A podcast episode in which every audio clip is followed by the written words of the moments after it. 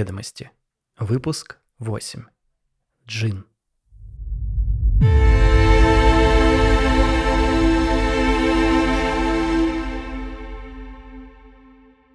«Черт бы побрал эту работу!» – закричал внезапно дядя Миша на всю стройплощадку и со злостью вогнал лопату в землю, словно желая нанести ей смертельную рану.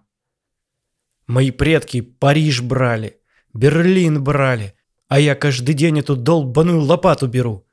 Из трофеев только мозоли, из наград радикулит. Копаем, закапываем, копаем, закапываем. Клоунада!» Дядя Миша пнул торчащий из земли над гробием инструмент, и тот повалился, подбросив в воздух комок грязи. «Ну вы чего, дядь Миш?» – улыбнулся безропотно копавший рядом Валера, уже привыкший к постоянным тирадам коллеги. «Ты не дядька мне тут, пролетарий. Вот ты каких кровей? Отец такелажник, мать костелянша? Тебе, может, и с руки грязь месить, а я ведь казак. Мои предки турок шашкой до седла разрубали. От их песен Дунай тек вспять и по пять раз на дню еще до обеда сдавался Измаил. А чубы какие носили! О, из-под попах такие кудри вились, птицы в них гнезда строили. Вот какие чубы! Не то что жиденькие твои три волосишки. А каких коней держали! В глазах ночь, в гривах ветер, а в хвостах... Это... Запнулся дядя Миша. Что в хвостах? Широко улыбнулся Валера, закуривая. «Тоже ветер, вот что!» Огрызнулся дядя Миша и сам потянулся за сигаретами в карман. «Мне уже 42. Мне бы грудь в орденах да казачку под бок, и чтоб в глазах у ней ночь, в гриве ветер. А в хвосте...» Едва сдерживал рвущийся наружу смех Валера. «Да иди ты!» Замахал руками дядя Миша и бросил в напарника сгоревшую спичку, который так и не подкурил, забывшись и раздухарившись. «А что же вы, дядя Миша, с Вольного Дона приехали в Москву грязь месить?» — с ухмылкой спросил Валера. «Что же не на печи остались с казачками да с конями?» «Нет больше казачества, Валерий», — вздохнул миг погрустневший и осунувшийся дядя Миша. «Клоунада одна. И казачки нет. Была зазноба. Да сплыла чертовка. Нинель звали. Знатная была женщина. Крепкая, озорная, грудь выдающаяся, а глаза черные, как ночь. Смотришь них и с концами в бездне пропадаешь. Эх, кобылица, всю жизнь мне истоптала. Я и звезды с неба готов был сорвать, а она... Дядя Миша опустился на край траншеи и отвернулся. Повисло неловкое молчание, которое уважительно не нарушал даже гул стройки. Валера осторожно ковырял землю носком сапога, порой украдкой поднимая глаза на дядю Мишу. Тот сидел нарочито отвернувшись и сгорбившись, раз за разом вытирая лицо рукавом. «Все, мужики, кончай на сегодня!» Раздался неподалеку голос бригадира. Строители со всей площадки потянулись по своим вагончикам. «Ладно», — сказал громко дядя Миша, энергично поднявшись на ноги и бросив окурок в траншею. «Хватит с нас. Завтра будем закапывать, небось». Он отыскал утонувшую в грязи лопату, небрежно оттер рукой черенок и сильно пригвоздил ей валяющийся на дне окопа окурок, собираясь уходить. Лезвие вдруг зазвенело, обо что-то ударившись. Дядя Миша с Валерой переглянулись и стремительно бросились раскапывать находку. «Что это, дядь Миш? Может, клад?» Как заведенный орудовал лопатой Валера. «Тут мужики рассказывали, что на днях какую-то подземную арку откопали из красного кирпича. Целая галерея и на глубину идет. Бились, бились, ни лом ее не берет, ни экскаватор. Хоть взрывай. Строили раньше на совесть. Раствор на яичном желтке. На каждый кирпич инициалы мастера. Именем своим отвечали. А сейчас клоунада одна. Привычно заворчал дядя Миша. И что с аркой сделали?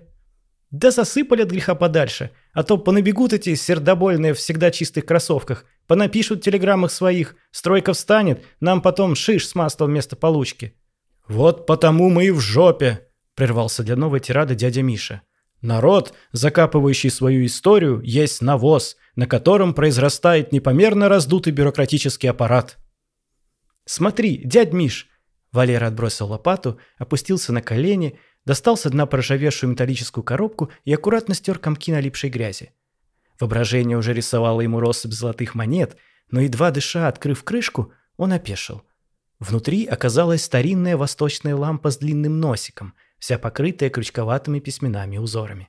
Молча переглянувшись с застывшим в изумлении дядей Мишей, Валера сунул находку под спецовку и кивнул в сторону вагончиков. Напарник был согласен. Сокровище следовало спокойно осмотреть в более приватной обстановке. Плотно закрыв за собой дверь бытовки, Валера зажег свет и поставил таинственную находку на стол. Несколько секунд кладоискатели, не отрываясь, смотрели на неведомую лампу, магически отражающую тусклые лучи, одиноко свисающей с потолка лампочки. «Как думаешь, она золотая?» Первым нарушил тишину Валера. Дядя Миша осторожно щелкнул по лампе ногтем и прислушался. «Латунь, как пить дать?» Валера резко сутулился и поджал губы. «Ну, она ведь точно дорого стоит. Она же антикварная, да?» «Антикварная», – задумчиво почесал бороду дядя Миша и поднял лукаво блестящие глаза на Валеру. «А может и волшебная?» «В смысле?» – сперва опешил тот, но быстро пришел в себя. «Очень смешно. Волшебная, конечно». «Ну а что ты так сразу?» – снисходительно улыбался дядя Миша. «Сказки, что ли, не читал? Потри лампу, Аладдин, появится джин». Не обращая внимания на хохочущего коллегу, Валера взял лампу, повертел ее перед глазами, заглянул в отверстие носика, дунул туда и к буйной радости дяди Миши крепко чихнул от поднявшейся пыли. Дядя Миша с удовольствием продолжил бы смеяться, если бы из лампы вдруг отчетливо не послышалось ворчание. В наступившей тишине строители округлили глаза. Валера прислонил дрожащую ладонь к лампе и аккуратно потер ее полированный сверкающий бок. Вдруг лампа вся затряслась, зависла в воздухе, и шумно откинувшейся крышки повалили клубы синего дыма. Валера в ужасе отскочил к противоположной стене бытовки. Дядя Миша рухнул со стула и закрыл голову руками. Вагончик заволокло туманом, а когда он постепенно рассеялся, у стола обнаружился маленький средних лет мужчина в старых поношенных ботинках, мятых черных брюках с подтяжками, наглухо застегнутой клетчатой рубашке и в очках с тяжелой черной оправой. «Матерь Божья!» – не своим голосом завопил Валера. «Что это такое было?» Таинственный человек скромно пожал плечами, достал из нагрудного кармана расческу, аккуратно пригладил остатки волос на лысеющей голове и, косясь на строителей, нервно улыбнулся. Явление джина народу. Крича что-то нечленораздельное и испуганно озираясь на пришельца, сметая все на своем пути, строители вылетели из бытовки и захлопнули за собой дверь. Джин снова пожал плечами и опустился на табуретку, разглядывая неброские интерьеры вагончика. Кладоискатели снаружи пытались перевести дух. «Нахрена ты тер эту лампу, мать твою?» Дядя Миша стоял в пяти метрах от бытовки, дрожащими руками пытаясь прикурить. «Что это за чертовщина? А я почем знаю?» Держась за сердце, кричал Валера, в страхе убежавший еще дальше от двери. «Этого не может быть, не может быть», – тараторил дядя Миша, делая частые шумные затяжки. «Никак не может быть». «Чего не может быть?» – во все глаза смотрел на него Валера. «Чудо!» Не бывает никаких долбанных чудес в мире, где есть ипотека, неверная женщина и зубная боль. Говно под ногами реально, задержки зарплаты реальны, даже этот холод собачий реален, хотя на дворе середина сраного апреля. Все это реально, черт возьми. Глаза дяди Миши горели безумным огнем. А джины нереально. Нет в нашем мире места такому чуду, не может его тут быть. Должно существовать какое-то логическое объяснение. Какое объяснение? Постепенно сбрасывал с себя оцепенение Валера. «Не знаю!» Дядя Миша принялся расхаживать по грязи из стороны в сторону. «Это галлюцинация, не иначе. Должно быть, эта чертова пыль отравлена. Кто знает, сколько эта гребаная масленка в земле пролежала. Может, это какой-то древний вирус. Мы заражены и подохнем сию секунду». «Как подохнем?» «Как собаки!» «Погоди, погоди!» Принялся успокаивать напарника Валера, которому не очень импонировала перспектива подохнуть сию секунду. Коллективной галлюцинации не бывает, а мы ведь видели одно и то же, верно?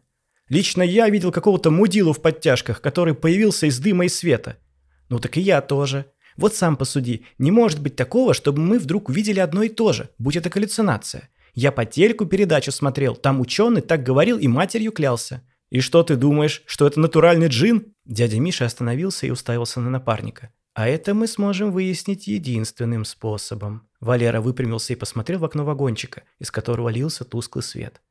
Дядя Миша тоже перевел глаза на бытовку, тихо выругался, выбросил сигарету и шумно выдохнул, собираясь с мыслями. Когда дверь бытовки отворилась и строители осторожно вошли, Джин поднялся с табуретки и учтиво поклонился. «Да, согласен. Появление достаточно патетичное.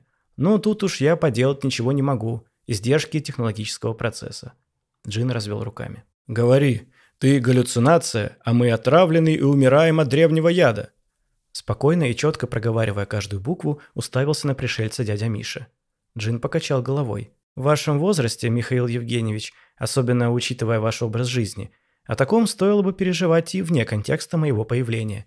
Губят вас яды вполне современные и известные. Но нет, применительно к вашему вопросу в данную секунду вам ничего не угрожает. Напротив, следуя протоколу, я должен выполнить три ваших желания – ну, чисто технически это должны быть желания Валерия Петровича, совершившего взаимодействие с лампой. Но можете что-то загадать и коллективно, это не возбраняется. Строители во все глаза напряженно смотрели на Джина, жадно вдыхая спертый воздух бытовки. Пришелец, напротив, выглядел совершенно спокойно, если не сказать меланхолично. «У вас, наверное, много вопросов», – начал Джин устало. «Всегда в таких случаях наличии много вопросов. Я готов на них спокойно и обстоятельно ответить. Единственное, о чем прошу сразу же, пожалуйста, давайте обойдемся без применения ко мне грубой физической силы. Я существо, как вы выражаетесь, магическое, но боль испытываю вполне реальную, как и обиду. Поэтому давайте обойдемся без рукоприкладства, кое на моем веку уже неоднократно бывало.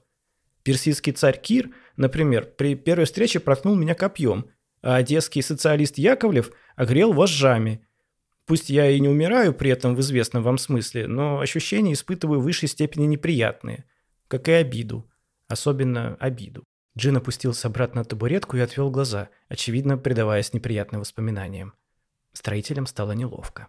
«Да, вожжами это, конечно, нехорошо», – мялся с ноги на ногу Валера.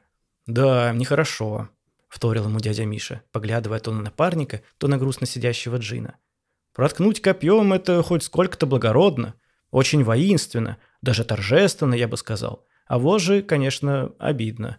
Вот и я говорю, очень обидно. Вздохнул Джин, бросив на дядю Мишу короткий, полный печали взгляд. Строители учтиво покивали и сели за стол. Повисло молчание. «Может, нам выпить за знакомство?» Озарило вдруг дядю Мишу, и лицо его просияло. Так сказать, утопить в крепкоградусной жидкости было и обиды. Перевести разговор в мыслеходное русло. Это можно, с готовностью кивнул Джин, достал свою расческу и снова пригладил редкие волосы. «Валер, сгоняй-ка, может, за бутылочкой». С натужной улыбкой повернулся на напарника дядя Миша. «У меня ни гроша». «Да и у меня», – виновато пожал плечами Валера. «Ну, тогда сходи к нашим, попроси в долг. Не переставая улыбаться, подчеркнуто ласково пропел дядя Миша. «Да как же к нашим? Они, небось, сами сейчас по всей бригаде ходят, клянчат. Задерживают зарплату ведь опять». «Ну тогда к белорусам сходи. Они ребята бережливые, копят на светлое будущее в Польше».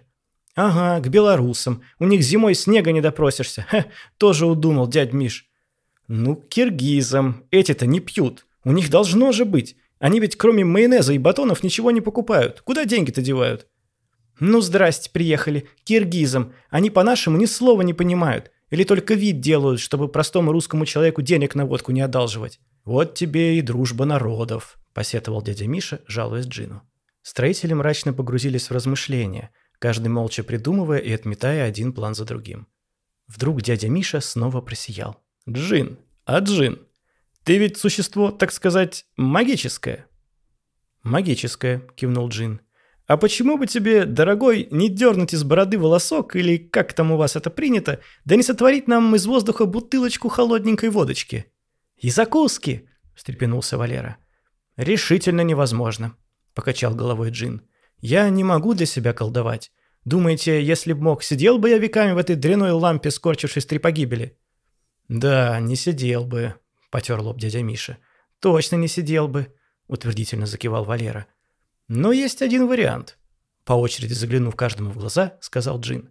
Строители выжидающе уставились на гостя. Вы можете озвучить приобретение выпивки в качестве первого вашего желания, и я буду обязан его исполнить. И исполню, будьте покойны. Исполню даже с удовольствием. Кстати, именно таким и было первое желание того одесского социалиста Яковлева, ну, который вожжами меня. Дядя Миша ласково положил Джину руку на плечо и взглянул тому прямо в глаза. Это он нехорошо, нехорошо поступил. Дрянной был человек и взглядов придерживался скверных. Точно вам говорю, мистер Джин. А вот желание, надо сказать, достойное. «Дядь Миш, может, не будем целое желание на водку тратить?» Замялся Валера. «У вас еще два останется», — заметил Джин. «У нас еще два останется, Валер», — замахал руками дядя Миша. «Да и можете не одну бутылку попросить, а с запасом. На будущее, так сказать», — снова пропел Джин. «Да мы не одну закажем, а с запасом, Валер. Будущее тоже обеспечим», — продолжал трясти руками дядя Миша. «Давай, Валер, не устраивай клоунаду. Как на сухую желание вообще придумывать? Надо пользоваться моментом». «Моментом, говорите», — задумчиво уставился себе под ноги Валера. «Ай, черт с ним, давай!» «Вот, вот это ты правильно!» — сиял дядя Миша. «Вот это наша школа!» «Сколько закажем, дядь Миш? Ящик? Может, два?» «Мелко плаваешь, брат. Давай десять, а лучше сразу двадцать. Всех наших угостим. Да что там, белорусов тоже угостим. Эх!» Дядя Миша подскочил на стуле в своей патетике. «Давай тридцать, и киргизов угостим!» «Золотое у тебя сердце, дядя Миша!» – торжествовал Валера. «Ну, точно, казак!» «Говорил, говорил же!» – продолжал возбужденно подпрыгивать на стуле дядя Миша. «Нам, донским, только волю дай, облагодетельствуем по высшему разряду, никому не скрыться!» Валера аплодировал. Дядя Миша торжествующе раскланивался. Джин молча разглядывал бесхитростные узоры на грязной клеенчатой скатерти. «Дорогой Джин!» – начал учтиво Валера. «У нас есть первое желание – мы желаем 30 ящиков водки, только чтоб хорошая, не дешевле 500, нет, 700 рублей за штуку, и чтобы всегда была и оставалась холодной, вот, и подобающих закусок. Закуски – это уже второе желание, пытался вставить Джин, но строители набросились на него с увещеваниями, что хорошая закусь от приличной выпивки неотделима, что нет и не может быть ни в реальном, ни в магическом мире таких регламентов, где водка и закуска шли бы отдельно друг от друга. «Ладно, ладно», – сдался под напором Джин.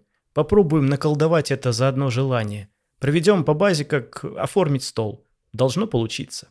Джин закатил глаза, пробурчал что-то себе под нос, а затем щелкнул пальцами, и в углу бытовки материализовались 30 ящиков отборнейшей водки. Рядом обнаружились несколько коробок с домашними соленьями, зеленью, рыбой, овощами и прочими всевозможными явствами, приличествующими богатому застолью. На нагромождении продуктов образовались десяток блоков импортных сигарет, а венчал композицию здоровенный магнитофон с mp3-диском, эм на котором синим маркером было аккуратно выведено «Песни любой молодости». Строители с восторженными криками подскочили со своих мест и бросились к набору для застолья, как дети к новогодним подаркам под елкой. Они все переворошили, перецеловали каждую бутылку, принялись танцевать и улюлюкать, а затем обнялись и схватили в охапку крепко смущенного такими стихийными ласками Джина. «Ну, полно, хватит», — пытался выбраться из объятий Джин. «Ай да Джин, ай да сукин сын!» — кричал дядя Миша. «Валера, разливай!» Долго упрашивать, конечно, не пришлось. Схватив бутылку и с наслаждением при себя отметив ее подобающую температуру, Валера разлил каждому по рюмке, открыл банку маринованных огурцов и запустил диск. Из колонок с молодецкой удалью заиграл белый теплоход Антонова. «Выпьем за то, что в нашей паскудной жизни все-таки есть место чуду!» В глазах дяди Миши блестели слезы счастья. «Ура!» – закричал Валера. «Не чините обид ближнему своему, и воздастся вам исполнением желаний», – поднял рюмку Джин. Выпили и похвалили водку – довольно кряхтя и деловито закусывая солеными огурцами, пальцами вылавливая их из банки. Сразу же выпили по второй и, не церемонясь, по третьей. С наслаждением закурили. «Ну, вот теперь и поговорить можно». Дядя Миша вольготно раскинулся на стуле, и черты его лица выстроились в самом благостном своем расположении. «Рассказывай, господин Джин, по порядку. Да ничего не утаивай, все очень интересно. Как тебя звать, величать? Откуда родом? Почему одет как ханурик? Да и вообще, каким макаром все эти ваши джинни дела устроены? Что ж, шумно вздохнул Джин. Обещал рассказать, это правда. Оно даже и приятно, если честно. Знаете, как надоедает в лампе одному без дела торчать? Оно, конечно, по-разному бывает. То ходишь по рукам и колдуешь без продыху, то лежишь в земле веками и кукуешь. График ненормированный, работа нервная. Каждый норовит тебя изощренно использовать, а иные и обиду причинить. При этом никуда не пожалуешься, никаких профсоюзов не предусмотрено, ни премий, ни санаториев по путевке. Стоя выпили за организацию джинних профсоюзов и улучшение рабочего законодательства для всех магических существ. Из магнитофона доносился риторический вопрос Муромова. Что же ему делать с яблоками на снегу? «Ну так вот», – продолжал Джин, хрустя огурцом. «Я, как это у вас говорится, безотцовщина. Откуда родом – без понятия. Сколько себя помню, всегда был. А когда не был, Того не помню. Своего имени и какой-то регулярной внешности у меня тоже нет. Я всегда выгляжу и называюсь по-разному, в зависимости от места и времени моего появления, традиций в конкретном обществе и образов его типичных представителей. Для меня самого это всегда неожиданно и, прямо сказать, волнительно. Я воплощался и в струящихся шелках, и в кованых доспехах, и в тигриных шкурах, и во фраках из английской парчи. Но вот в таких нелепых подтяжках, признаюсь, впервые. А зовут меня прямо сейчас Эдуард, что бы это ни значило. Подняли долгожданный тост за знакомство. Затем выпили за всех Эдуардов в мире. Затем за малую родину. Затем за родителей. Охмелевший Джин плакал у Валеры на плече, безуспешно пытаясь вспомнить мать. Успокаивали того, отечески хлопали по спине, наливали рюмку за рюмкой.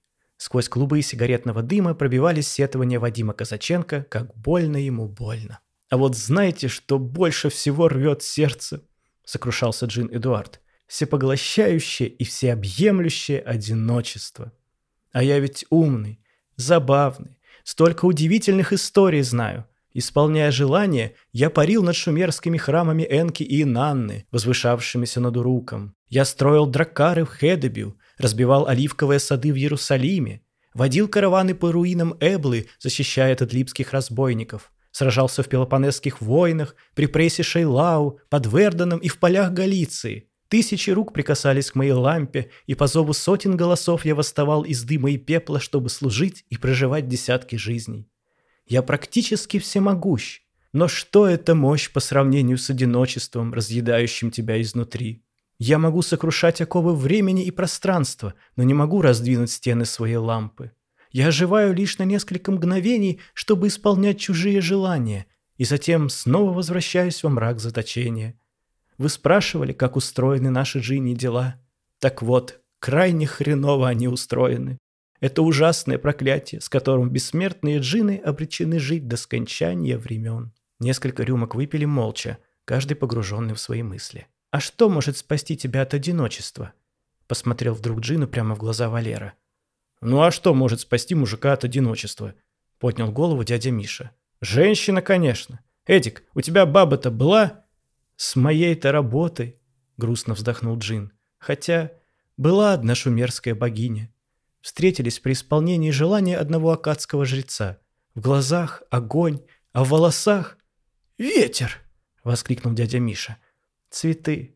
В волосах у нее были цветы, помнится. Сама она по шумерской мифологии числилась богиней радости и процветания.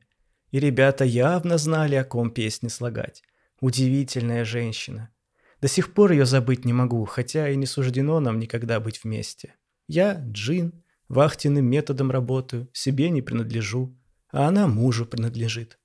Энлиль зовут ее суженого. Бог ветра, человек порывистый. Ах, моя Нинлиль. Как, как, говоришь, ее зовут? Округли глаза дядя Миша. Нинлиль. Невольно улыбнулся Эдуард, произнося ее имя. В переводе с шумерского «владычица воздуха». «Вот тена! А мою зазнобу Нинель зовут. В переводе с советского Ленин наоборот. И тоже замужем за богом. Богом мелкорозничной торговли, мать его. Палатка у него на овощном рынке, коммерсант хренов. Человек тоже порывистый, хоть и не пьет. Интересное совпадение. Отрешенно улыбнулся Эдуард, все еще растроганный своими воспоминаниями. «Да какое совпадение! Мы с тобой, Эдик, натурально братья! Братья по несчастью! Валера, разливай, выпьем за потерянную любовь!» Выпили и снова погрустнели – погрузившись в воспоминания и ожидаемо потеряв запал. Валера долго молча смотрел на осунувшихся собутыльников, и вдруг глаза его сверкнули. «Друзья», — начал вкратчиво Валера, — «кажется, у меня на готове второе желание». Джин и дядя Миша удивленно переглянулись. «А что, если я пожелаю, чтобы и Нинель, и Нинлиль оказались прямо сейчас за этим столом, и вы перестали по ним скучать? Как вам такая идея, а? Хорошо придумал?» «Валерка!» «Родной, и ты готов потратить на это свое второе желание?» В глазах дяди Миши стояли слезы. «Готов! Ради вас на все готов!» Светился чувством благородной жертвенности хмельной и растроганный Валера. Дядя Миша бросился обнимать и целовать напарника. В глазах Эдуарда смешались и застыли удивление, испуг, изумление и благодарность. Он опустил голову, слегка улыбнулся и прошептал «С удовольствием». Джин щелкнул пальцами, и в комнате вдруг возникли две женщины. Нинель, дородная, пышногрудая, с черными как смоль глазами, крутыми бедрами и голыми округлыми локтями, и Нинлиль, высокая, болезненно тоненькая, с бронзового цвета кожей и белыми цветами в копне каштановых густых волос. «Какого хрена?» Очнулась первая Нинель, бешено мотая головой и испуганно оглядывая внезапно открывшуюся мизансцену. Глаза ее беспорядочно бегали по лицам присутствовавших и вдруг остановились, округлившись до такой степени, что чуть не выпали из орбит. «Миша? Какого хрена, я тебя спрашиваю? Где я, черт побери? Что это вообще такое?» «Энсаг?» Ниндиль все это время, не мигая, смотрела на Эдуарда. Вместо сгорбленного лысеющего мужичка, каким все присутствующие видели Джина, перед ее глазами предстал образ их первой встречи. Статный молодой брюнет с ярко-голубыми глазами и ласковой улыбкой. Она сорвалась с места и бросилась цветущему Эдуарду в объятия. «Я так скучала, милый мой!» Она целовала его и плакала, сомкнув руки у него на шее. «Как же это? Как?» Дядя Миша встал из-за стола и миролюбиво поднял руки, разряжая обстановку. «Милые дамы, простите, что, так сказать, выдернули вас из контекста привычных обстоятельств. Сейчас все объясним. Мы тут все прилично взволнованы, поэтому для начала по рюмочке, для успокоения нервов и укращения нравов». Валера разлил всем по рюмке. Нинель размашистыми движениями осушила две подряд, не переставая сверлить глазами дядю Мишу. Нинлиль бойко выпила и поморщилась, снова уткнувшись носом в грудь Джина. «Я Михаил», Обращаясь к Нинлиль, указал на себя пальцем дядя Миша. «Это коллега мой, Валерий». Валера неуклюже помахал рукой. «А это Эдуард. Джин. Существо хоть и в подтяжках, но магическое. Мы загадали желание, чтобы вы здесь, милые дамы, на радость нам оказались. Вот по Валериному велению, по нашему с Эдиком хотению, вы здесь, получается». «Какой к черту Джин?» прорвало долго сдерживавшуюся Нинель. «Миша, ты что несешь, скотина? Какой еще джин? Как я здесь оказалась? Да и где я вообще?» Нинель подскочила со стула, решительным жестом дернула дверь бытовки и вырвалась на улицу. «Отойдет», — махнул рукой дядя Миша. «Она у меня отходчивая. По крайней мере, была 20 лет назад». Действительно, через несколько минут Нинель вернулась, грузно опустилась на табурет и снова выпила две рюмки подряд, не закусывая. «Я вообще-то борщ варила», Мрачно бросила она, искоса поглядывая на дядю Мишу. Потом вдруг раз и здесь оказалась. Глазом моргнуть не успела. Мой с работы придет, хватится, а ни меня, ни борща. Эта мысль ее изрядно позабавила. Нинель вдруг громко рассмеялась, раскраснелась и выпила еще рюмку. «Говорил же, отходчивая, совсем не изменилась». Дядя Миша подошел к Нинель и звонко чмокнул в щеку. «Вот ты черт старый!» – ухмыльнулась она и разлила всем. «Ну, давайте уж тогда за знакомство». Все зашумели, засуетились, задорно чокнулись и с наслаждением выпили. Из магнитофона Барыкин пел, как будет долго гнать велосипед. Дядя Миша и Валера на перебой и в красках рассказали историю нахождения клада. Джин добродушно улыбался, Нинлиль смеялась, то и дело закрывая лицо руками. Нинель слушала восторженный рассказ с ухмылкой, покачивая головой и цокая языком. «Ну, милые дамы», — сложил руки на груди дядя Миша, — вы теперь нашу историю знаете. Расскажите, как вы сами-то поживаете? Столько лет ведь прошло». «Сотни лет», — подняла ясные глаза на Джина Нинлиль. «Мучительно долгие сотни лет. Едва Инсак вступил в чертоги нашего с Энлилем дворца в священном городе богов Непуре, я влюбилась в него. В его глаза, его улыбку, доброе сердце и руки». Нинлиль взяла ладонь Джина и прислонила к своей щеке.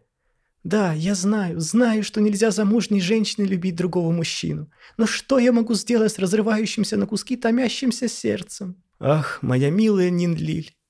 Джин крепко обнял возлюбленную. Одна лишь мысль о тебе грела меня веками в тисках моей темницы лампы. Я все вспоминал твои плечи, твою ароматную шею, алые губы. Я так страдал, представляя тебя в объятиях этого ужасного тирана Энлиля. «Да», — протянула Нинель, если даже у шумерских богинь мужья козлы, что нам жаловаться простым русским бабам? Зачем ты вообще замуж-то за него пошла?» «У меня не было выбора», — опустила глаза Нинлиль. «Он похитил меня и обесчестил. Я забеременела. А куда мне было деваться одной с ребенком?» «Ненавижу его», — заскрипел зубами Энсак Эдуард. Вы знаете, что он с ней делал? Он обманом заставил ее спать с привратником подземного царства и с лодочником-перевозчиком душ, сам принимая их облик. Он творил с моей бедной Нинли такие вещи. «Не надо, мой милый», — снова подняла на Джина заплаканные глаза богиня. «Не будем об этом. Главное, что сейчас мы вместе, что я с тобой». Она еще крепче обвела его шею руками и уткнулась в плечо. Джин обнял возлюбленную и зарылся лицом в ее пахнущие цветами волосы. «Да», — снова протянул Нинель. «Одной с ребенком сложно. Тут лучше уж пусть мудила какой-то под боком, чем одно дитя поднимать. Богатый твой муженек хоть?» «Баснословно», — кивнула Нинлиль. «Ну, хоть так», — покачала головой Нинель. «Мужчина должен быть при средствах. Романтика это ваша и поцелуйчики все хорошо, конечно, да только проходит это, а дети остаются. И мысли, во что их одевать будущей зимой, остаются». Нинель многозначительно скосила глаза на дядю Мишу. Тот поймал ее взгляд и отвернулся. Все они поначалу павлинами вокруг ходят, шашкой машут и звезды с небес обещают. Да только звезды мужикам лучше носить на погонах, так женщине надежнее. Меркантильно и пошло? Согласна. Но нежности все эти и сказки в кошелек не положишь. На них пожрать в магазине не купишь. Чем семью-то кормить? Стихами и небылицами? Так что, Лилька, ты не реви. Плохо, конечно, что мужик твой скотина, но хоть при деньгах и с авторитетом пользуется уважением в ваших божественных кругах. А ведь мог бы оказаться скотиной, да притом нищий. Совсем беда. «Как будто счастье в деньгах», – пробурчала Нинлиль. «Да, Нинка, как будто в деньгах», – затряс головой дядя Миша. «А как же любовь?» Глаза Нинлиль ярко сверкнули в полутьме бытовки. «Да, любовь как же!» – вытянул шею дядя Миша. «Любовь!» – ухмыльнулась Нинель и с ехидным прищером оглядела присутствующих. Любовь – это для школьников и поэтов. Если один из вас прекратит горцевать и слезет с воображаемого коня, твердо встав двумя ногами на реальную землю, Нинель скосила глаза на дядю Мишу, а другая познает жизнь вне своей золотой опочивальни, на этот раз пронзительного взгляда удостоилась Нинлиль, то вы поймете, что я права. Пусть и к сожалению, но права. «А я готова!» – воинственно бросил Нинлиль и встала из-за стола. Я готова, да, готова попытаться и сделать все, чтобы остаться с любимым. Готова разделить с ним все радости и горести, прожить одну жизнь на двоих. Да, конечно, бывает трудно. За тысячи лет я видела много страданий за стенами Непура, но разве трудности не сплачивают? Разве нельзя их одолеть, если вы вместе и любите друг друга больше всего на свете?» Джин принялся целовать руки возлюбленной и прижал их к груди. «И я готов!» Подскочил со стула дядя Миша. «Готов, Нинель, прожить с тобой остаток жизни и достать тебе с неба все звезды!» Нинель снова ухмыльнулась, медленно налила себе рюмку и замерла, пристально посмотрев на с трудом стоящего на ногах хмельного дядю Мишу. «А сколько желаний вам осталось загадать?» Женщина медленно поднесла рюмку к губам, ожидая ответа. «Одно», – прошептал Валера, все это время тихо сидевший у края стола, подпирая плечом стену. Водки вот заказали, вас позвали. Одно осталось, выходит. Хм. Нинель выпила рюмку, поставила на стол и склонила голову, снова хищно впившись глазами в дядю Мишу. «Загадай нам богатство, Мишка, и я вся твоя. Решай». Нинель пожала плечами, откинулась на стуле и с ухмылкой продолжила сверлить глазами своего воздыхателя, ожидая его реакции. «Что, Эдик, наколдуешь нам сундук с золотом и замок где-нибудь рядом с Пугачевой? Валерке тоже золотишко отсыпем, не боись, мы не жадные». Нинель звонко хлопнула Джина по плечу. Тот отвернулся и вдруг весь затрясся от рыданий. «Милый, ты что?» Нинель опустилась перед возлюбленным на колени, собирая пальчиком крупные слезы, бегущие по щекам Джина. «Когда я выполню последнее желание, я исчезну, а лампа окажется закопанной в любой из частей света, хоть в Ханое, хоть в Химках. Такая у меня проклятая судьба, и ничего не изменить». Нам не суждено быть вместе». Джин разрыдался еще сильнее. Нинлиль обняла его и тоже заплакала. «Ой, ну ладно вам!» – закатила глаза Нинель и лениво повернулась к влюбленным. «Ты колдун, придумаешь трюк какой-нибудь, а ты вообще богиня, молодая и красивая, такая складная, нигде не пропадешь. Ну что, казачок, решайся!» Нинель вызывающе сжала свою объемную грудь руками и широко улыбнулась. «Это все твое будет. И не только. Дядя Миша вышел из оцепенения. Он посмотрел на так им желанное тело Нинель, затем перевел взгляд на сотрясающихся в рыданиях Джина и его богиню, затем на совершенно ошеломленного Валеру. Из магнитофона Пугачева настойчиво просила позвать ее с собой и обещала прийти сквозь злые ночи. «Желание должен Валера загадывать, он лампу тер», – тихо сказал дядя Миша. Тот испуганно замотал головой. «Пойдем, Валер, покурим». Словно в полусне дядя Миша отыскал на столе пачку сигарет и жестом пригласил коллегу выйти из бытовки. Тот послушно поднялся и на негнущихся ногах пошел за дядей Мишей к двери. Довольная Нинель и заплаканная Джин Слинлиль во все глаза уставились на дядю Мишу. «Мы обо всем с ним договоримся», – бросил коротко дядя Миша и вышел с Валерой на улицу, закрыв за собой дверь. Нинель с удовольствием налила себе еще рюмку, вслух размышляя о том, куда первым делом отправиться в путешествие. Нинлиль и Эдуард продолжали ронять слезы и тихо шептаться, убеждая друг друга, что все будет хорошо, но совершенно в это не веря. Дяди Миши с Валерой не было долго. Нервничая от нетерпения, Нинель уже собиралась пойти их искать, когда дверь вдруг отворилась, и строители зашли внутрь. Вид у обоих был усталый, но весьма удовлетворенный. Дядя Миша снова закурил и облокотился на стену бытовки – жестом приглашая Валеру пройти в центр комнаты и озвучить последнее желание. Тот почесал голову и шумно выдохнул. «Простите, что отрываю, лорд Джин. Мы с Михаилом посовещались, и я готов огласить наше последнее желание». Хмельная и веселая, Нинель широко улыбалась. Стоя у стены, дядя Миша любовался ее неувядшей за годы их разлуки дородной красотой и черными глазами, в которых метались жаркие искры. Джин готовился слушать приговор покорно и молча, опустив глаза и сжимая в руке влажную ладошку своей возлюбленной Нинлиль, с которой ему предстояло расстаться навеки. «В общем, это...» – переминался с ноги на ногу Валера.